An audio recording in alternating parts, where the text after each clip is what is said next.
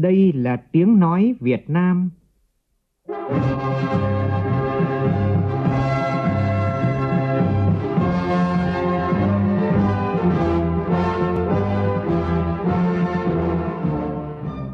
là tiếng nói Việt Nam, phát thanh từ Hà Nội, thủ đô nước Cộng hòa xã hội chủ nghĩa Việt Nam.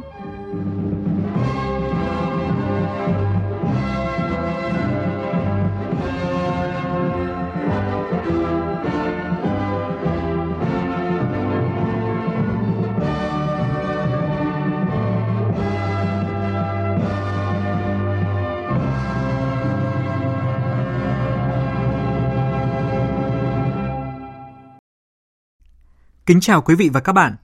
Mời quý vị và các bạn nghe chương trình Thời sự sáng của Đài tiếng nói Việt Nam. Hôm nay thứ ba ngày 14 tháng 2, tức ngày 24 tháng Giêng năm Quý Mão. Chương trình có những nội dung chính sau đây.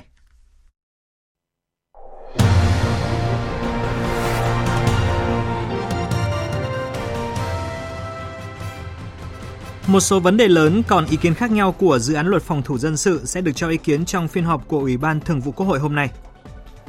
Bộ Giao thông Vận tải yêu cầu xử lý nghiêm nhà thầu giao thông vi phạm chuyển nhượng thầu. Vai trò của người thầy không mất đi nhưng ngày một thay đổi trước trí tuệ nhân tạo. Nhận định vừa được đưa ra tại một hội thảo của ngành giáo dục đào tạo.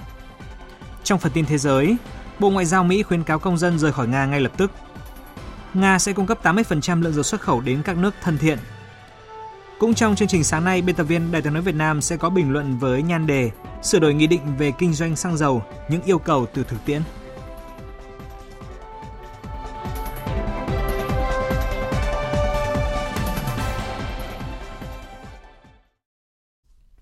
Bây giờ là nội dung chi tiết. Tiếp tục phiên họp thứ 20, hôm nay, Ủy ban Thường vụ Quốc hội cho ý kiến về một số vấn đề lớn còn ý kiến khác nhau của dự án luật phòng thủ dân sự và một số nội dung khác. Tin của phóng viên Lại Hoa. Tại kỳ họp thứ tư Quốc hội khóa 15, đa số đại biểu nhất trí với sự cần thiết ban hành luật phòng thủ dân sự. Bên cạnh đó, nhiều ý kiến đại biểu đề nghị tiếp tục ra soát cấp độ phòng thủ dân sự để đảm bảo tính khả thi, theo đó, cấp độ 1 được áp dụng để ứng phó khắc phục hậu quả thảm họa sự cố trong phạm vi địa bàn cấp huyện, cấp độ 2 là trong phạm vi địa bàn cấp tỉnh, vân vân. Quy định cấp độ phòng thủ dân sự là cơ sở quy định thẩm quyền ban bố, bãi bỏ các biện pháp được áp dụng trong từng cấp độ phòng thủ dân sự. Do đó, dự thảo luật nên căn cứ vào tính chất mức độ nguy hiểm nghiêm trọng tính chất mức độ thiệt hại về tính mạng, sức khỏe, tài sản môi trường do các thảm họa sự cố gây ra để xác định cấp độ phòng thủ dân sự với các biện pháp ứng phó, khắc phục tương ứng với từng cấp độ phòng thủ dân sự. Phòng thủ dân sự là bộ phận quan trọng trong phòng thủ của đất nước. Phòng thủ dân sự với các biện pháp như phòng chống, khắc phục hậu quả chiến tranh, thảm họa sự cố thiên tai dịch bệnh nhằm bảo vệ nhân dân, cơ quan tổ chức và nền kinh tế quốc dân – qua đó sẽ góp phần quan trọng xây dựng thế trận lòng dân, góp phần tạo thế chủ động chiến lược, ngăn chặn đẩy lùi các nguy cơ, bảo vệ Tổ quốc từ sớm từ xa, giữ nước từ khi nước chưa nguy. Cũng hôm nay, Ủy ban Thường vụ Quốc hội tổng kết kỳ họp bất thường lần thứ hai và lần thứ ba Quốc hội khóa 15, xem xét thông qua dự thảo nghị quyết hướng dẫn thi hành nội quy kỳ họp Quốc hội và xem xét dự thảo nghị quyết về nhiệm vụ quyền hạn cơ cấu tổ chức của Ban Thư ký và xem xét công tác dân nguyện của Quốc hội tháng 12 năm 2022 và tháng 1 năm 2023. Bộ Giao thông Vận tải vừa có văn bản yêu cầu các cơ quan đơn vị được bộ giao là đại diện cơ quan nhà nước có thẩm quyền – Sở Giao thông Vận tải các địa phương, Tổng Công ty Cảng hàng không Việt Nam, Tổng Công ty Đầu tư Phát triển Đường cao tốc Việt Nam tăng cường công tác quản lý kiểm tra, giám sát trong triển khai thực hiện các dự án đầu tư xây dựng do Bộ Giao thông Vận tải quyết định đầu tư. Một nội dung được lãnh đạo Bộ nhấn mạnh trong văn bản này đó là kịp thời xử lý nghiêm theo quy định của hợp đồng, của pháp luật đối với các nhà thầu vi phạm sử dụng nhà thầu phụ, chuyển nhượng thầu, tuyệt đối không để xảy ra tình trạng chuyển nhượng thầu trái pháp luật. Theo kế hoạch hôm nay, Liên đoàn Thương mại và Công nghiệp Việt Nam VCCI sẽ tổ chức hội nghị góp ý cho dự thảo Nghị định sửa đổi, Nghị định số 95-2021 và Nghị định 83-2014 về kinh doanh xăng dầu. Hội nghị sẽ có đại diện Bộ Công Thương, Bộ Tài chính và các bộ ngành liên quan cùng đại diện các doanh nghiệp, bao gồm cả những doanh nghiệp bán lẻ. Trong bản góp ý cho dự thảo sửa đổi Nghị định 95 và Nghị định 83 mới nhất, Liên đoàn Thương mại và Công nghiệp Việt Nam cho rằng – Tình trạng đứt gãy chuỗi cung ứng xăng dầu lan rộng trên cả nước trong thời gian qua xuất phát chủ yếu từ phương thức quản lý giá của nhà nước đặt trong bối cảnh biến động trên thế giới. Trong khi đó, nhiều doanh nghiệp bán lẻ xăng dầu cho rằng họ thua lỗ trong thời gian này. Để vượt qua khó khăn, các doanh nghiệp bán lẻ kiến nghị cần sự chia sẻ khó khăn giữa các bên. Ngoài ra, nhà nước cần quy mức chiết khấu tối thiểu để cửa hàng có thể duy trì hoạt động.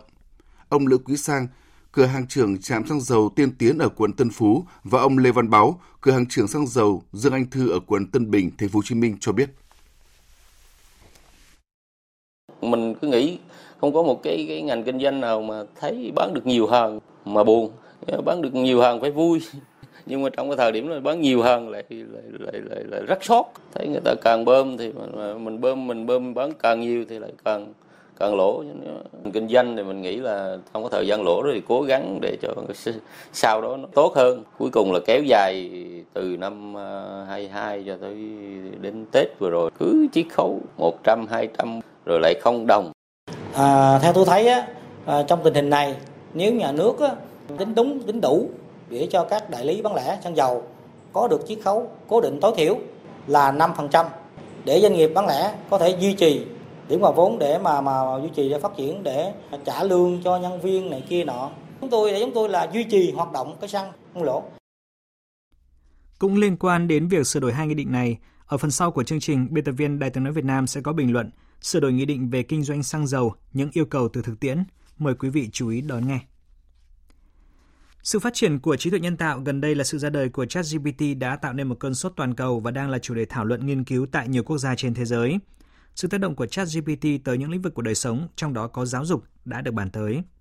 Ngay chiều qua, Bộ Giáo dục và Đào tạo tổ chức tọa đàm ChatGPT, trí tuệ nhân tạo, lợi ích và thách thức đối với giáo dục, với hai chủ đề thảo luận, trí tuệ nhân tạo và tương lai giáo dục, trí tuệ nhân tạo trong bối cảnh đổi mới giáo dục. Với ứng dụng khoa học công nghệ trong đó có ChatGPT, vai trò của người thầy chắc chắn sẽ không mất đi nhưng sẽ phải thay đổi. Đó là khẳng định của Thứ trưởng Bộ Giáo dục và Đào tạo Hoàng Minh Sơn và các chuyên gia tại sự kiện. Phản ánh của phóng viên Minh Hường khẳng định công nghệ thông tin trong thập kỷ qua đã mang lại nhiều lợi ích, đặc biệt là trong việc truyền bá tri thức. Tuy vậy, một số ý kiến nhận định, thực tiễn cho thấy dù công nghệ phát triển đến mức nào thì vai trò của người thầy cũng sẽ không mất đi, nhưng đòi hỏi phải thay đổi theo hướng thích ứng với sự phát triển của công nghệ, hạn chế những mặt trái mà công nghệ mang lại. Phó giáo sư tiến sĩ Trần Thành Nam, chủ nhiệm khoa các khoa học giáo dục trường Đại học Giáo dục, Đại học Quốc gia Hà Nội nêu quan điểm. ChatGPT đưa ra thì tôi nhìn thấy có những cái cơ hội để giải phóng cho giáo viên khỏi một số các cái công việc mà có thể là sẽ phải lặp lại mang tính chất là văn bản, thủ tục hay là những cái gì đấy mà có thể cá nhân hóa. Cũng là cơ hội để giúp cho chúng ta chuyển đổi một cách triệt để hơn. Theo cách nhìn của tôi là ví dụ như là chuyển đổi từ dạy nội dung sang dạy năng lực, tập trung nhiều hơn, dành nhiều cái công sức hơn sang cái dạy là dạy người tại vì dạy người thì phải sử dụng nhân cách của nhà giáo và những cái phẩm chất người AI có thể là bây giờ là chưa đạt được Thứ trưởng Bộ Giáo dục và Đào tạo Hoàng Minh Sơn cũng cho rằng chắc chắn những công nghệ này sẽ tác động một cách căn bản và toàn diện tới mọi mặt trong ngành giáo dục, từ chương trình giáo dục cho tới vai trò người thầy, cách tổ chức dạy và học, cách tiếp cận học liệu, cách tiếp cận với tri thức của người học. Thế nhưng với ngành giáo dục, chủ thể vẫn là người thầy, nhưng không phải chỉ là người thầy với những bài giảng mà còn có công nghệ hỗ trợ. Công nghệ dần làm thay con người một số việc như xử lý dữ liệu, chia sẻ dữ liệu, thông tin và bắt đầu một phần giúp chúng ta tổng hợp và chia sẻ kiến thức. Các thầy cô giáo cần bắt đầu thay đổi nhận thức, cách nhìn nhận những công nghệ này và đón nhận. Chúng ta không quá hào hứng nhưng chúng ta không quá lo ngại hay là hoảng sợ. Và cách tốt nhất để hiểu nó chính là dùng nó. Và khi hiểu nó thì chúng ta cùng thảo luận chúng ta nói là cách học tốt nhất là dùng nó và thảo luận cũng như cách học hỏi đúng như là ChatGPT làm. Và chúng tôi mong rằng là ở các nhà trường rồi các tổ chức khi chúng ta đã dùng rồi trải nghiệm rồi có thêm kinh nghiệm rồi thì chúng ta sẽ thảo luận tiếp làm rõ hơn những cái lợi ích mà ChatGPT mang lại và những tương lai phát triển GPT và những công nghệ khác cũng sẽ mang đến cho chúng ta và từ đó có những chính sách lâu dài để cơ quan quản lý nhà nước như Bộ Giáo dục Tạo và các cơ ban ngành khác sẽ có những chính sách lâu dài và kịp thời. Thưa quý vị, Giá muối đang được thu mua ở mức cao nhưng mà diêm dân tỉnh Bạc Liêu không có hạt muối nào để bán. Nguyên nhân là do những trận mưa trái mùa trong thời gian qua đã làm tan chảy những hạt muối trắng chuẩn bị thu hoạch trên đồng, khiến diêm dân trắng tay. Phản ánh của phóng viên Tấn Vong, thường trú khu vực đồng bằng sông kiều Long. Hàng năm, vào thời điểm này, diêm dân ở Bạc Liêu đã bước vào đợt thu hoạch thứ hai trong vụ muối. Vậy mà năm nay, bà con vẫn chưa thu hoạch được hạt muối nào. Từ trước Tết đến nay, bà con lao đao khi ruộng muối gần kết tổ hạt lại bị những trận mưa trái mùa xóa sạch. Ông Trần Văn Công ở xã Điền Hải, huyện Đông Hải, tỉnh Bạc Liêu buồn rầu, than. Thường năm cõi này là hết, đợt dứt rồi bắt đầu chuẩn bị cầu đợt hai rồi. Năm nay đầu mùa tới giờ là ba hiệp rồi đó. 12 13 chữ cái mưa xuống còn 5 6 chữ là hiệp này mới có 12 13 chữ nữa đó. Coi như là dân công tốn rất nhiều, chi phí tốn nhiều luôn. Huyện Đông Hải là vùng sản xuất muối trọng điểm của tỉnh Bạc Liêu với gần 1.300 hecta. Hàng năm, vụ muối nơi đây thường bắt đầu từ tháng 10 và kéo dài đến tháng 4 âm lịch năm sau. Năm nay thời tiết bất lợi, mưa trái mùa liên tiếp khiến diêm dân đau xót khi tốn nhiều công sức và chi phí sản xuất nhưng không thu được thành quả. Ông Hồ Thanh Tuấn, trưởng phòng nông nghiệp và phát triển nông thôn huyện Đông Hải, tỉnh Bạc Liêu cho biết, hiện bà con đang hy vọng thời gian tới nắng tốt, không có mưa trái mùa để có thể thu hoạch muối bán, bởi giá muối đang được thu mua ở mức khá cao, hơn 2.000 đồng một ký. Nếu không bị ảnh hưởng bởi thời tiết, thì từ nay đến cuối vụ muối, bà con có thể thu hoạch được hơn 30.000 tấn muối.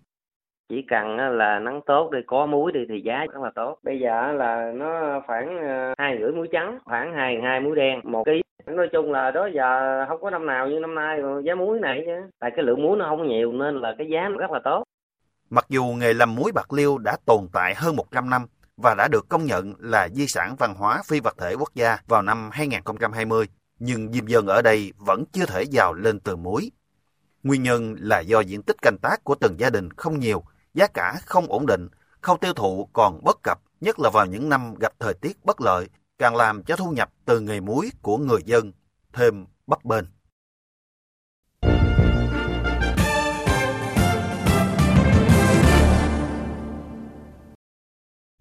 Xin chuyển sang phần tin thế giới.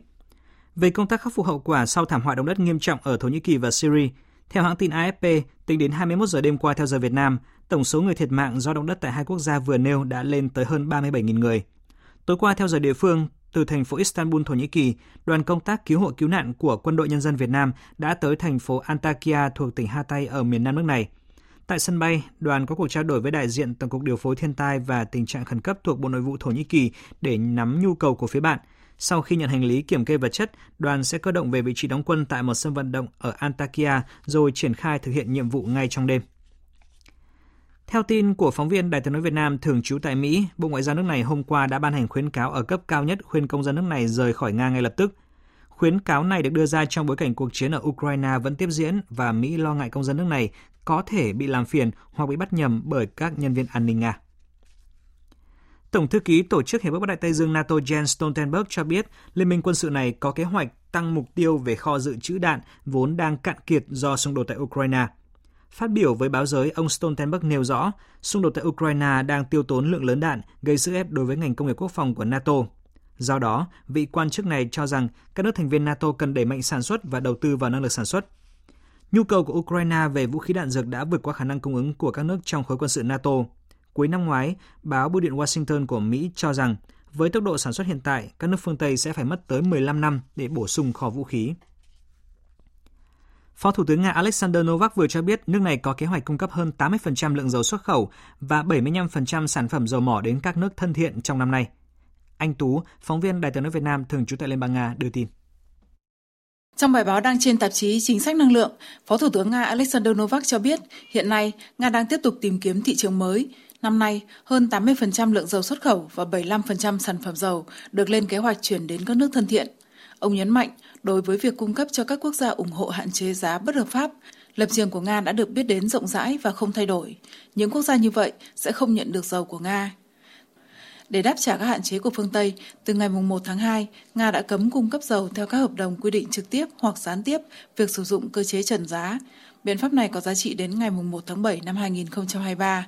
Đối với các sản phẩm dầu, ngày sẽ được chính phủ Nga xác định trong diễn biến liên quan, ngày 13 tháng 2, trong một tài liệu được công bố của Ủy ban châu Âu EC thông báo rằng Nga đã có thể chuyển hướng thành công nguồn cung cấp dầu sang các nước khác, đặc biệt là Trung Quốc, Ấn Độ và Thổ Nhĩ Kỳ. Theo EC, giá dầu chính của Nga đã giảm xuống còn 60 đô la một thùng vào cuối tháng 1. Ngoài ra, nỗ lực áp giá trần đối với dầu của Nga trong tương lai có thể gây ra tình trạng thiếu nhiên liệu trên thị trường. Hôm qua, Ngoại trưởng Hungary Peter Sijato đã trở thành quan chức cấp cao đầu tiên từ một quốc gia thuộc Liên minh châu Âu đến thăm Belarus kể từ năm 2020, trong bối cảnh quan hệ giữa Liên minh châu Âu và Belarus leo thang căng thẳng vài năm trở lại đây. Hải Đăng, phóng viên Đài tiếng nói Việt Nam theo dõi khu vực Đông Âu, thông tin. Chuyến đi của Ngoại trưởng Hungary diễn ra trong bối cảnh EU đang dự kiến sẽ xem xét các gói trừng phạt tiếp theo đối với Belarus. Trước đó năm 2020, EU áp đặt một loạt các biện pháp trừng phạt đối với quốc gia này với những cáo buộc gian lận trong cuộc bầu cử tổng thống và việc Belarus có những động thái ủng hộ Nga trong cuộc xung đột ở Ukraine cũng khiến cho mối quan hệ này tiếp tục leo thang. Chương trình hợp tác giữa Bộ Ngoại giao Belarus và Bộ Ngoại giao Hungary cho năm 2023 cũng đã được ký kết tại Minsk sau cuộc hội đàm giữa hai bộ trưởng ngoại giao. Bộ Ngoại giao Belarus cho biết chương trình này nhằm tăng cường đối thoại cấp bộ trưởng và triển khai một loạt các biện pháp kích thích hợp tác kinh tế, trao đổi giáo dục và văn hóa giữa hai nước. Theo giới phân tích, chuyến đi này của Bộ trưởng Ngoại giao Hungary Peter Siato tới Belarus cũng khiến cho EU không hài lòng và cho rằng đó là minh chứng ủng hộ cho chính quyền Belarus và bao gồm cả Nga. Mà điều này thì lại đi ngược lại ý chí của Liên minh châu Âu. Các số liệu mới nhất được Ủy ban châu Âu công bố cho thấy các nền kinh tế khu vực đồng tiền chung châu Âu Eurozone đã chống chọi tốt hơn kỳ vọng với các cuộc khủng hoảng trong năm 2022 nên sẽ tránh được suy thoái trong gang tấc. Đồng thời triển vọng tăng trưởng kinh tế của năm nay cũng được nâng lên mức 0,8% và cao hơn so với dự báo trước kia. Tin của phóng viên Quang Dũng, thường trú Đại tiếng nói Việt Nam tại Pháp, theo dõi khu vực Tây Âu. Theo các số liệu được Ủy viên phụ trách kinh tế của Ủy ban châu Âu ông Paolo Gentiloni công bố trong buổi họp báo giới thiệu dự báo kinh tế mùa đông 2023, vào chiều ngày 13 tháng 2 tại Bruxelles, khu vực đồng tiền chung châu Âu Eurozone sẽ tránh được một cuộc suy thoái kỹ thuật trong gang tấc khi đạt mức tăng trưởng 0,1% trong quý 4 năm 2022 và 0% trong quý đầu tiên của năm 2023. Các nguyên nhân chính giúp châu Âu né được suy thoái là do các nền kinh tế trong khối đã chống chọi với cuộc khủng hoảng năng lượng tốt hơn so với kỳ vọng. Các lo sợ về việc thu hút nguồn cung khí đốt, khả năng phải cắt điện luân phiên đã không diễn ra và hiện tại sau khi đã trải qua phần lớn một mùa đông tương đối ấm áp, Việc giá năng lượng xuống thấp cũng giúp lạm phát tại khu vực đồng tiền Trung châu hạ nhiệt, giảm từ mức khoảng 10% xuống còn 8,4% trong năm 2022. Tỷ lệ thất nghiệp trung bình trong khối cũng ở mức thấp khoảng 6,1% vào cuối năm 2022. Ngoài ra, việc châu Âu tung ra gói phục hồi 750 tỷ euro từ năm 2021 cũng đã giúp khối này giảm thiểu được các tác động kéo dài của đại dịch COVID-19, đồng thời đẩy mạnh được đầu tư công tại nhiều quốc gia. Tất cả những yếu tố này giúp khu vực đồng tiền Trung châu Eurozone đạt mức tăng trưởng trung bình 3,5% trong năm 2022, cao hơn cả hai nền kinh tế lớn nhất thế giới là Mỹ và Trung Quốc. Theo Ủy viên phụ trách kinh tế của Ủy ban châu Âu, ông Paolo Gentiloni, đây là điều mà không ai dám nghĩ đến trong nhiều năm qua. First, uh, the good news. So the EU economy entered Tin mừng là nền kinh tế châu Âu đã bước vào năm mới với sự khởi sắc hơn, mong đợi và sẽ tránh được suy thoái. Từ mùa thu vừa qua, đã xuất hiện nhiều dấu hiệu tích cực. Việc kinh tế tăng trưởng cao hơn dự đoán cuối năm qua cùng niềm tin vào nền kinh tế được cải thiện sẽ giúp cho châu Âu tránh được cuộc suy thoái kỹ thuật trong gang tấc.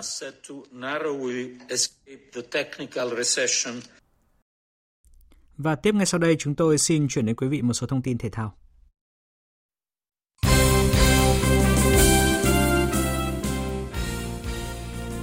Hôm nay, giải bóng đá nữ cúp quốc gia 2023 sẽ chính thức khởi tranh tại hai địa điểm là Trung tâm Đào tạo bóng đá trẻ Việt Nam tại Hà Nội và Trung tâm Đào tạo bóng đá trẻ của PVF ở Hưng Yên. Năm nay giải đấu có sự tham dự của 7 đội bóng đó là Hà Nội 1, Hà Nội 2, Thành phố Hồ Chí Minh, Phong Phú Hà Nam, Than khoáng sản Việt Nam, Sơn La và Thái Nguyên TNT khởi tranh từ ngày 14 tháng 2 đến ngày 1 tháng 3. Theo kế hoạch đội tuyển U20 Việt Nam sẽ có buổi tập cuối cùng tại sân Trung tâm Đào tạo bóng đá trẻ Việt Nam vào sáng nay. Toàn đội sẽ lên đường sang các tiểu vương quốc Ả Rập Thống Nhất vào tối cùng ngày. Trước khi lên đường tập huấn, huấn luyện viên Hoàng Anh Tuấn sẽ rút gọn danh sách xuống còn khoảng 25 cầu thủ. Đội sẽ có thêm 2 tuần chuẩn bị trước khi bước vào vòng chung kết U20 châu Á 2023 sẽ diễn ra vào đầu tháng 3 tại Uzbekistan. Trước khi đến Uzbekistan thì có hai trận đấu giao hữu U20 ờ, Ả Rập Saudi và FC Dubai. Thì hai cái trận đấu đấy là bước chạy đà cuối cùng. Và trước mỗi trận đấu thì 3 4 ngày tôi hoàn thiện các miếng chiến thuật và cái thời điểm mà sau ngày 20 thì lúc đó chúng tôi mới có thể có đầy đủ tất cả những cầu thủ mình muốn. Và cái trận với FC Dubai thì một trận hết sức là quan trọng. Và tôi muốn xem thử là à, những cái con người chúng ta có và sau một cái thời gian à, trông chờ các bạn đến tập trung đầy đủ thì sẽ như thế nào trước khi chúng ta bắt đầu trận đầu tiên ngày 1 tháng 3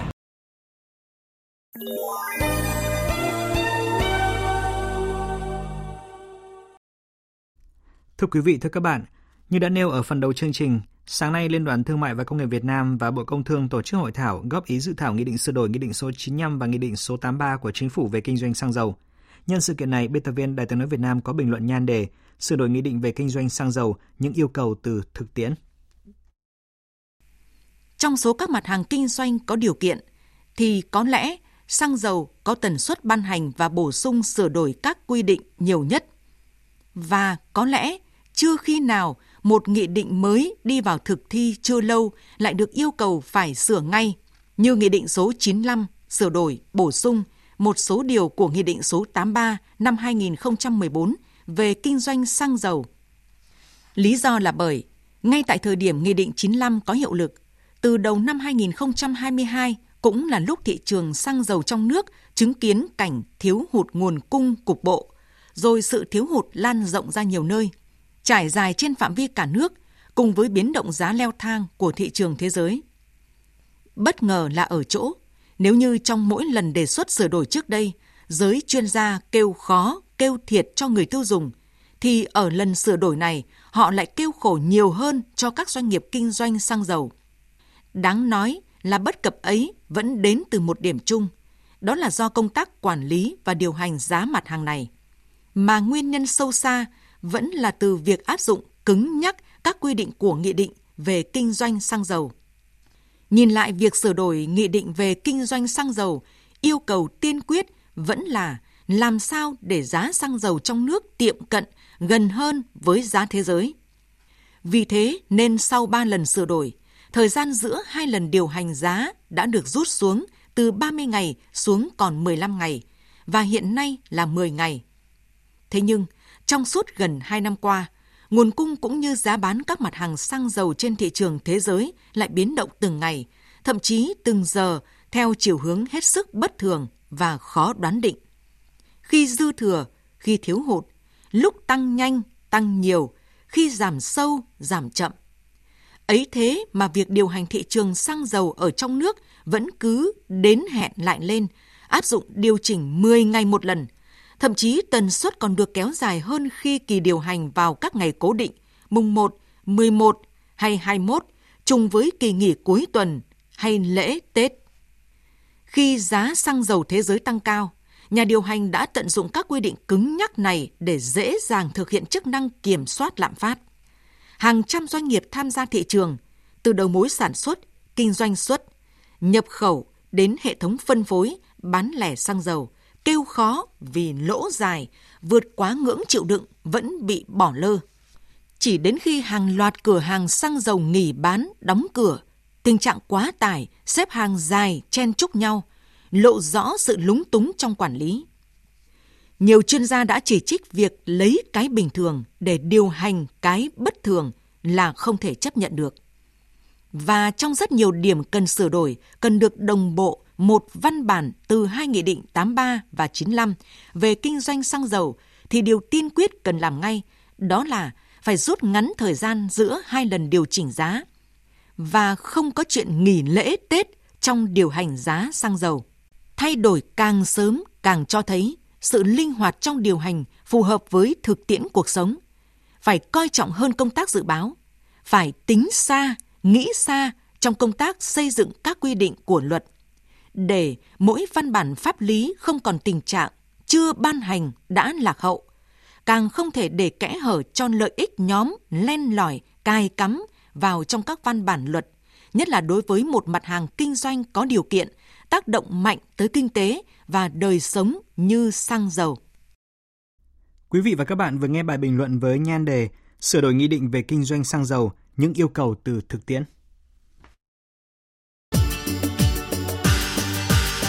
Dự báo thời tiết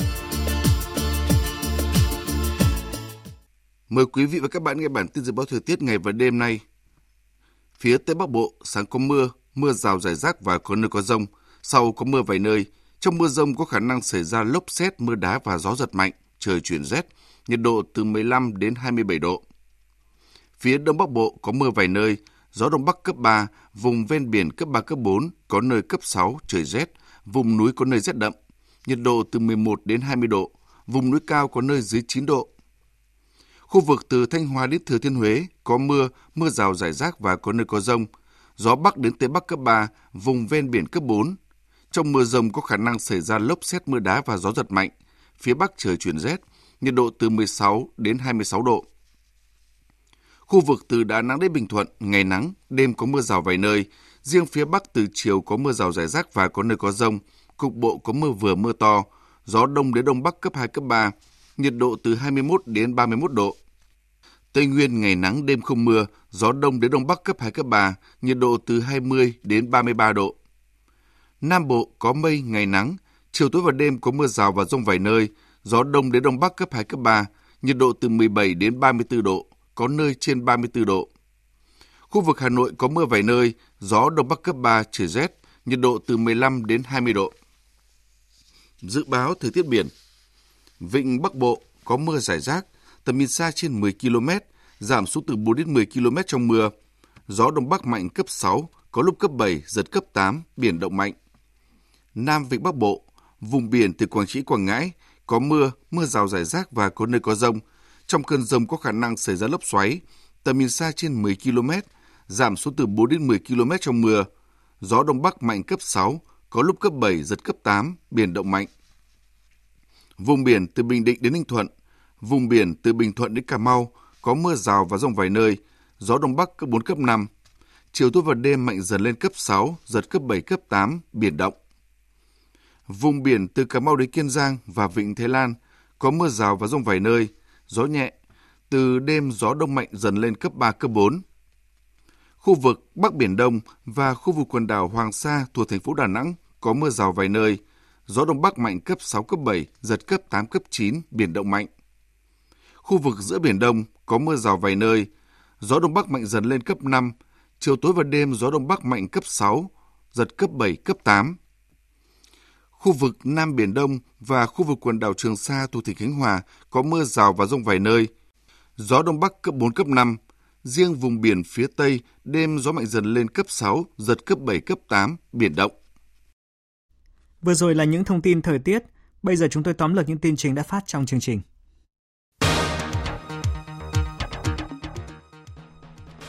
Lãnh đạo Bộ Giao thông Vận tải yêu cầu các cơ quan đơn vị kịp thời xử lý nghiêm theo quy định của hợp đồng của pháp luật đối với các nhà thầu vi phạm sử dụng nhà thầu phụ chuyển nhượng thầu, tuyệt đối không để xảy ra tình trạng chuyển nhượng thầu trái pháp luật. Việc sửa đổi các quy định của Nghị định quản lý về kinh doanh xăng dầu được xem là có tác động đến số phận của hàng chục nghìn cửa hàng bán lẻ và nhiều doanh nghiệp liên quan. Các doanh nghiệp bán lẻ cho rằng cần quy định chiết khấu tối thiểu là 5 đến 6% giá bán lẻ tại thời điểm bán ra để đảm bảo doanh nghiệp bán lẻ hoạt động bình thường và xuyên suốt, kể cả lễ và Tết để phục vụ người dân và phát triển kinh tế. Ngoại trưởng Hungary Peter Szijjarto vừa trở thành quan chức cấp cao đầu tiên từ một quốc gia thuộc Liên minh châu Âu đến thăm Belarus kể từ năm 2020 trong bối cảnh quan hệ giữa Liên minh châu Âu và Belarus leo thang căng thẳng trong vài năm trở lại đây. Hiện Liên minh châu Âu đang dự kiến xem xét các gói trừng phạt tiếp theo đối với Belarus do cáo buộc gian lận trong cuộc bầu cử tổng thống và việc nước này có những động thái ủng hộ Nga trong cuộc xung đột ở Ukraine.